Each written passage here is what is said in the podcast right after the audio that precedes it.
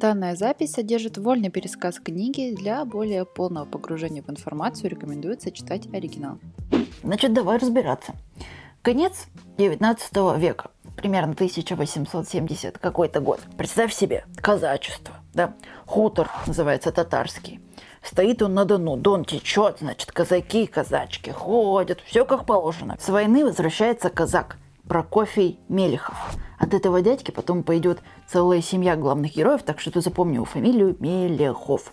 Но возвращается он не один. Он приводит с собой пленную турчанку и говорит, жена моя теперь будет, ясно? Будем жить вместе. Но людям на хуторе это вообще не понравилось, они ее не взлюбили. Она забеременела, значит, и однажды случился конфликт у них. Сельчане ополчились на турчанку, в результате чего она, к сожалению, умерла. Но успела родить недоношенного сына, Прокофию и назвали его Пантелей. Шли годы, парень рос, возмужал, хозяйством начал заниматься. Потом женился на дочке соседской, Василисе. Далеко ходить не стал, в отличие от своего отца. И вот Пантелей и Василиса нарожали аж троих детей. Младший сын Григорий, на нем будет основана сюжетная линия. Также часто будет появляться старший сын Петр, и еще у них была Дуняшка, дочка Дуняшка. Вот, а потом еще к этому семейству присоединилась Даша, жена Петра. Вот так. Ну и вот, значит, основные действия происходят, когда вот эти все вот товарищи, дети уже выросли, да, Петр женился, понятно, а Григорий стал ухаживать за соседской женщиной. Зовут ее Аксинья. И она-то замужем уже, замужем за Степаном Астаховым. Слушай, там такая история, вот честно, я сейчас прям с камнем на сердце буду рассказывать. Семен, Семен, позвони в этот, пусть говорят. Там все как они любят, слушай, изнасилование, побои, интриги. Звони, звони. А Ксения Астахова, вот эта вот соседская жена, как персонаж собрала себе все возможные человеческие страдания. Смотри, в 16 лет ее изнасиловал ее же отец. И когда мать с братом ее узнали об этом, они забили до смерти этого недоотца. Ну, ты знаешь, как раньше щепетильно относились к девичьей чести, и поэтому семья поспешила отдать Аксинью замуж, и уже в 17 лет она вышла за Степана Астахова. И все бы ничего, но Степан, видите ли, не смог смириться, что она не уберегла свою честь девичью, и поэтому что делал? Правильно, избивал постоянно Аксинью. Ну, помимо всего этого, Аксинья, значит, родила ребенка, который умер, не дожив до года. И еще на нее свалили все хозяйство Стаховых, так что, в общем-то, грустить ей, конечно, особо некогда было. Ну и вот представь, при всех этих обстоятельствах вдруг появляется Григорий, который с ней очень любезно себя ведет, очень добрый, ласковый. Она никогда таких, понимаешь, такого отношения к себе не видела. Ну, естественно, растаяла девушка и тоже влюбилась. Хоть и, конечно, противилась сильно своим чувствам, но что поделать. При всей этой ситуации отец Григорий Григория, Пантелей Мерехов, он вообще очень против всего этого. Он говорит, Гришка, не смей ухаживать за Ксенией, мол, замужняя женщина, плохо это все. Но так подворачиваются обстоятельства, что Степан Астахов, муж Аксини, вместе с Петром, кстати, Гришкиным братом, уезжают, значит, они на регулярные сборы казачьи. И у Григория с Аксиньей как все закрутилось, они стали встречаться, даже не скрываясь ни от кого. Отец Григория пытался и Аксинью вразумить, говорит, ну, женщина, что ты делаешь, ну, ну, одумайся. Но ничего не помогло, и поэтому Пантелей пришел домой и говорит Гришке, знаешь что, если ты не хочешь прекратить свою интрижку, я тебя, значит, женю. Подыскал ему жену, Наталью, из обеспеченной семьи Коршуновых. Поехали не свататься. И сватовство частично удалось, потому что Наталье это Гришка понравился, а вот Гришке Наталья не очень. Со стороны Аксини дела обстояли еще хуже, потому что Степан, муж ее, он, естественно, прознал про измену еще в поездке, поплохело ему, ой, осознал он, что как он сильно, оказывается, жену любит, Приехал, ну, значит, домой. А скрывать не стала. Она ему, в принципе, сама все рассказала. Ну и, как ты понимаешь, он ее начал бить по голове. Лупил он ее, ой, со всей дури, лупил, лупил. Она выбежала на улицу, вся в растрепанных чувствах. Он ее там догнал, давай ногами бить, представляешь? И знаешь, что самое интересное? Проходит мимо какой-то мужик, казак, посмотрел такой на все это. Да что, обычное дело, и пошел дальше. Ну, повезло девке, что Григорий все это увидел, как он побежал ее спасать, значит, давай они там драться со Степаном. Тут подбежал Петр, брат Гришки. А они же, слушай, со Степаном вместе на сборах были вроде как, ну, подружились там. Ну, и в итоге после этого они там разодрались, разругались, и вражда у них началась, самая настоящая вражда. Как результат, Аксинья продолжила жить со своим мужем, который ее постоянно еще сильнее стал избивать. Она вроде как ждала от Григория какого-то решения, что, мол, ну надо же как-то с этим что-то делать. И Григорий решил, ты знаешь, он решил, что им надо расстаться. Они встретились, он говорит, ну, слушай, пора завязывать как-то, давай, пока. И женился на Наталье в итоге. Без любви, конечно, но женился. И как не могу словить вот этот вот момент, на котором опять все стало походить на Санта-Барбару. И помимо вот этой вот всей ажурной истории происходили еще различные параллельные события. Быстренько пробежимся по ним, чтобы понимать, что там дальше происходило. У Гришки был друг, а так как поселение это небольшое, то как бы там все кто-то кем-то кому-то приходится. И вот этот Гришкин друг, он был по совместительству братом Натальи, теперь уже жены Гришкиной. И помимо всего этого еще речь заходит про Мохова. Это был такой зажиточный купец, у него там была своя мельница, магазин, и дальше с его дочкой тоже будет связана одна история. А вот и вторая часть поехала. Смотри, у Сергея Платоновича Мохова, значит, было двое детей. Был сын Владимир, ну, такой себе вялый парень ни о чем, и дочка Лиза. Вот к этой дочке Лизе, значит, клинья подбивал Митька Коршунов, который, ты помнишь, да, брат Натальи, друг Григория. Ну и Лиза вроде как Митьке тоже, значит, отвечала взаимностью, как-то они там переглядывались, поехали они как-то вместе на рыбалку.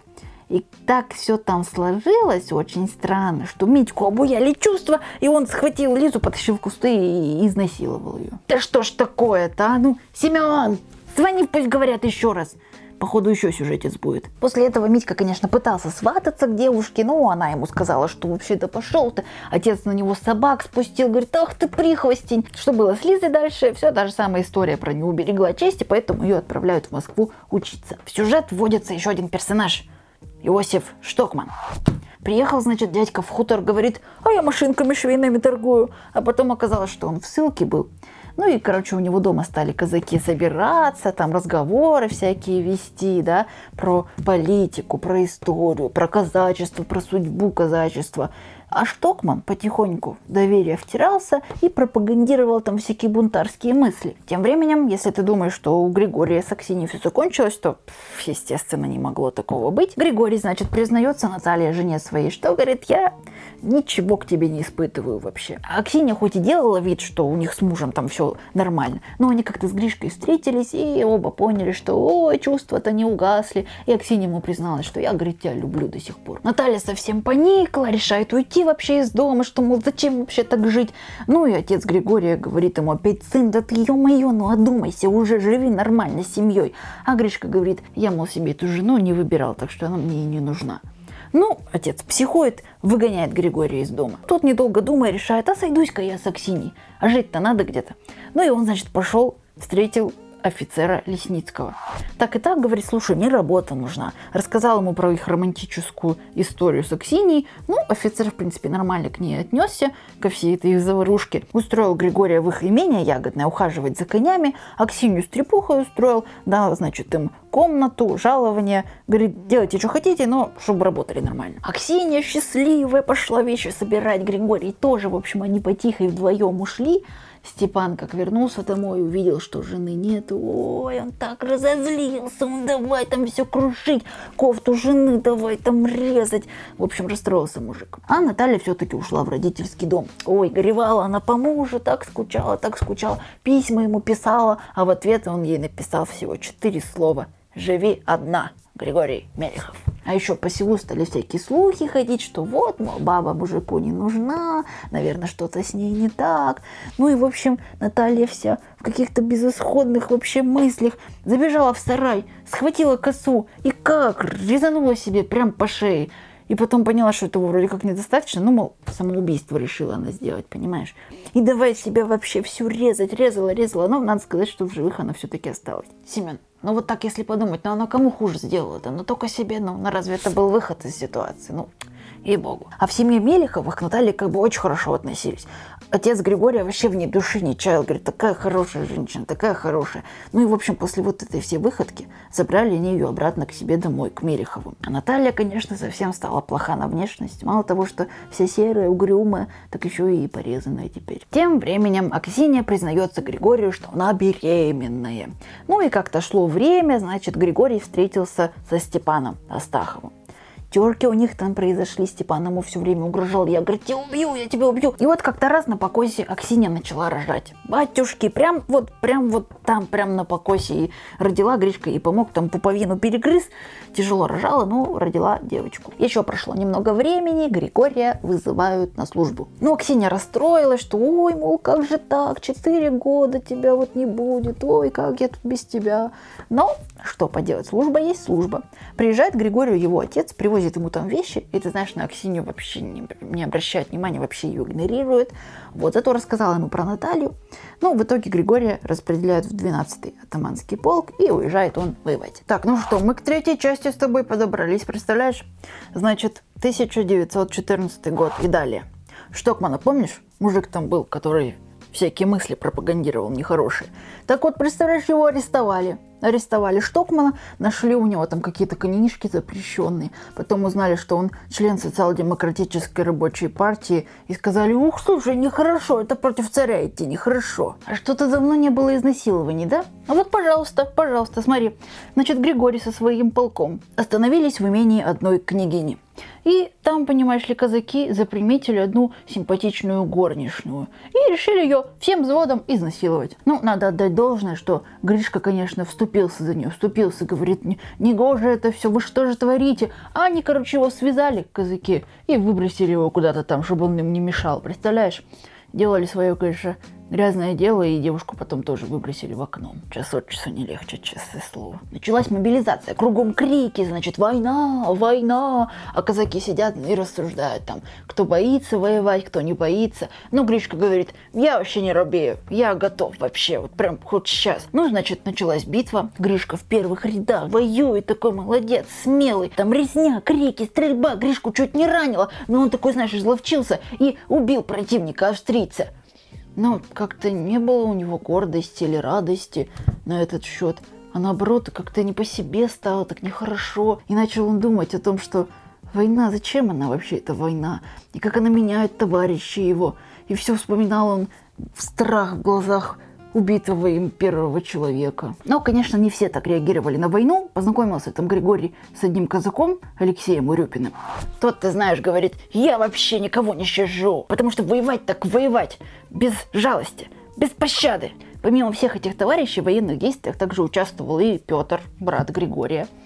Потом Степан Астахов, который, ну, муж Аксини, тоже там воевал, все время грозился убить Гришку, так ни разу и не убил его. И Евгений Лесницкий, офицер, тоже поехал воевать. Вообще все пределы были. В очередном бою Гришка опять сражался смело. Ой, смело он сражался, но как его? Со всей дури по башке ударили. И все, понимаешь, кровь потекла, беспамятство, черный экран. Ну, так сложилось, что товарищи его думали, что он помер, и не забрали его с собой. А он не помер, представляешь? Но они-то не знали. И, значит, они пишут письмо домой Мелехову, что так и так, Григорий ваш погиб, соболезнуем. Но когда Мелеховы это прочитали, это письмо, ой, как все расстроились. Но потом, благо, пришли письма от Петра. А Петр пишет, вы что, ребята, Гришка-то живой?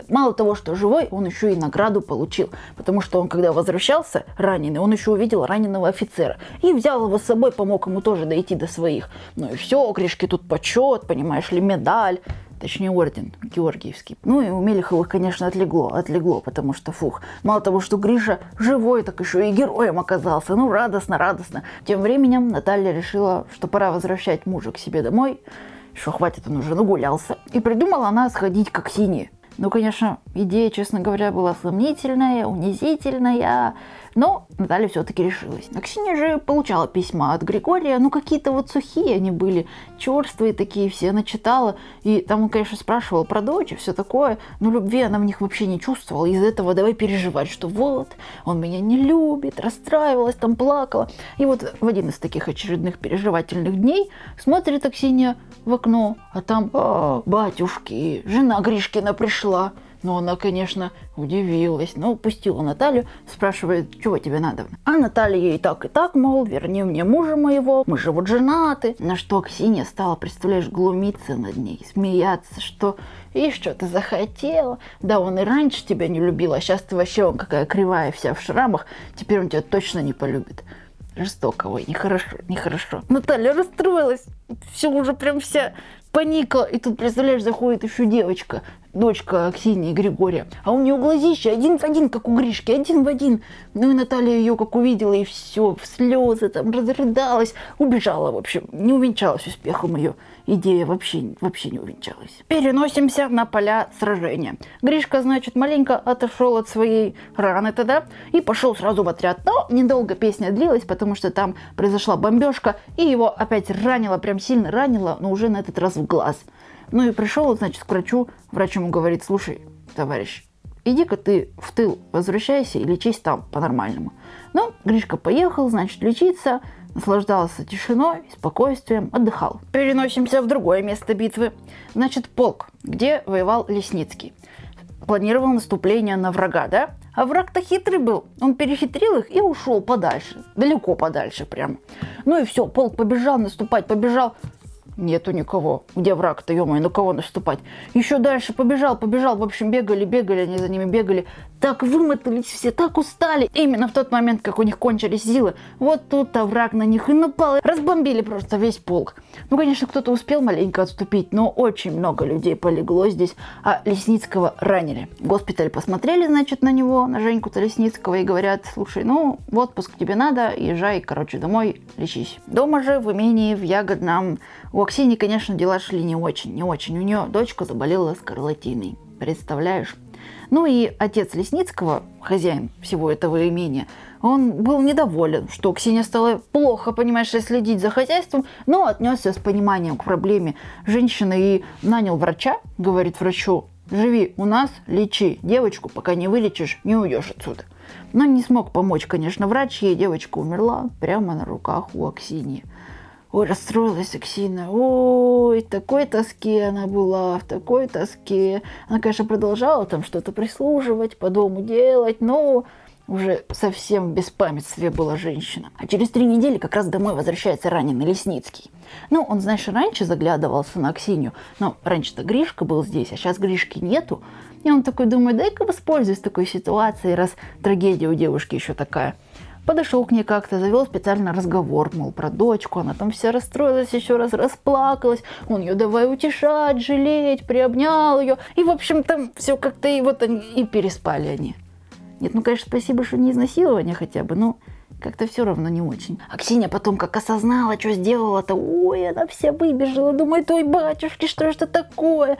А Евгений вообще ни о чем не жалел. Он такой думает, да правильно все сделал, надо пользоваться случаем. Раз я выжил, я могу себе позволить. Шли дни, значит, Женька к ней опять подкатывала. Она его сначала отвергала, а потом принимала потом опять отвергала, потом опять принимала. Ну и в итоге стала к ней ходить чуть ли не каждую ночь. А что там с Гришкой-то в это время? Гришка лечился, да, в больнице лежал.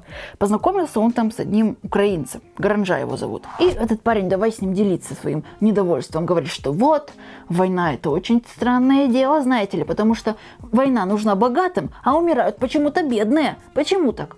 И вообще, говорит, наша власть, она вот что-то не так делает. Недоволен я, говорит, недоволен. Гришка вроде бы и хотел возразить, но как-то нечем было. И, в общем, сам он стал проникаться всей этой философией этого парня. А потом Гришку перевели в другой госпиталь. И там уже он стал пропагандировать всякие нерадивые взгляды на войну, на политику. Даже был случай однажды, я сейчас расскажу тебе. Приехала в этот госпиталь особо из императорской семьи. Ходила, разговаривала с военными, иконочки раздавала подходит к Григорию, значит, и спрашивает, мол, за что у тебя награда, расскажи мне. А Гришка, накрученный вот эти всеми своими мыслями, он фыркнул и говорит, не в туалет надо, и ушел, представляешь? А, вот вы, да, ну все, конечно, притихли такие, что за неуважение, ты что творишь, Гришка? Сделали ему выговор, сильно сказали, все, три дня без еды будешь сидеть. Наделал тут делов. А Гришка говорит, лучше вы меня отпустите, домой хочу. Ну, попозже его, конечно, отпустили домой. А дома ждали вести-то его не очень хорошие. Вернулся, значит, он в Ягодное. А дед ему там говорит, что, слушай, у Аксинии-то с Лесницким шуры-муры. Ну, Гришка, конечно, в шоке был. Приходит, значит, к подруге дней своих и говорит, М, похорошела ты, конечно, Аксинья, похорошела. Не похожа на горничную больше. Что ж ты, говорит, мне изменяешь, да? Ну, Аксинья там, ой, батюшки, Гришенька, Гришенька. А он достал платок, который собирался ей подарить, раскромсал его на мелкие части, бросил, ушел в дом. На следующий день приходит Гришка, значит, к Лесницким, хозяевам имения, да, к старшему, к младшему. Но виду не показывает, что в курсе всего дела. Лесницкие, значит, его хвалят, говорят, вот, молодец, ты там награду получил за службу, молодец. А Гришка говорит, Евгений, давай-ка я тебе это прокачу по старой памяти, я же все-таки работал у тебя, давай прокатимся. Ну, Женька говорит, ну давай, поехали, что нет-то. Сели они, значит, отъехали подальше от дома. И тут Гришка как соскакивает, и давай кнутом хлестать этого Лесницкого. И только и повторял, за Ксению, за меня, за Ксению, за меня. Короче, избил его там вообще, просто скочил на коня убежал обратно в дом, а Ксения еще пришел хлесь, хлесь, хлесь. Вышел из дома и говорит, все, уезжаю домой обратно к свое имение. А Ксения, мой Гришенька, останься, прости меня, прости меня. Но он слушать ничего не хотел, уехал. Ну, на хуторе, конечно, все удивились вообще, потому что сколько Гришку-то звали домой вернуться, что, мол, приезжай, давай живи с семьей, а он все, нет, не хочу, а тут сам приехал, представляешь? Дома его встретили хорошо, ой, рады были все, там и Наталья, отец, и Дуняшка там скакала, прыгала. Ну и после всей этой истории с Аксиньей Гришка решил обратно сойтись с Натальей. И эту ночь они уже ночевали вместе. А отец его, когда прознал все это дело, ой, обрадовался старик, отлегло у него, думает, ну все, жизнь налаживается, значит. Спасибо, что дослушали до конца. Приглашаю вас ознакомиться и с другими моими аудиозаписями. Возможно, вы найдете среди них еще что-то интересное и полезное для себя.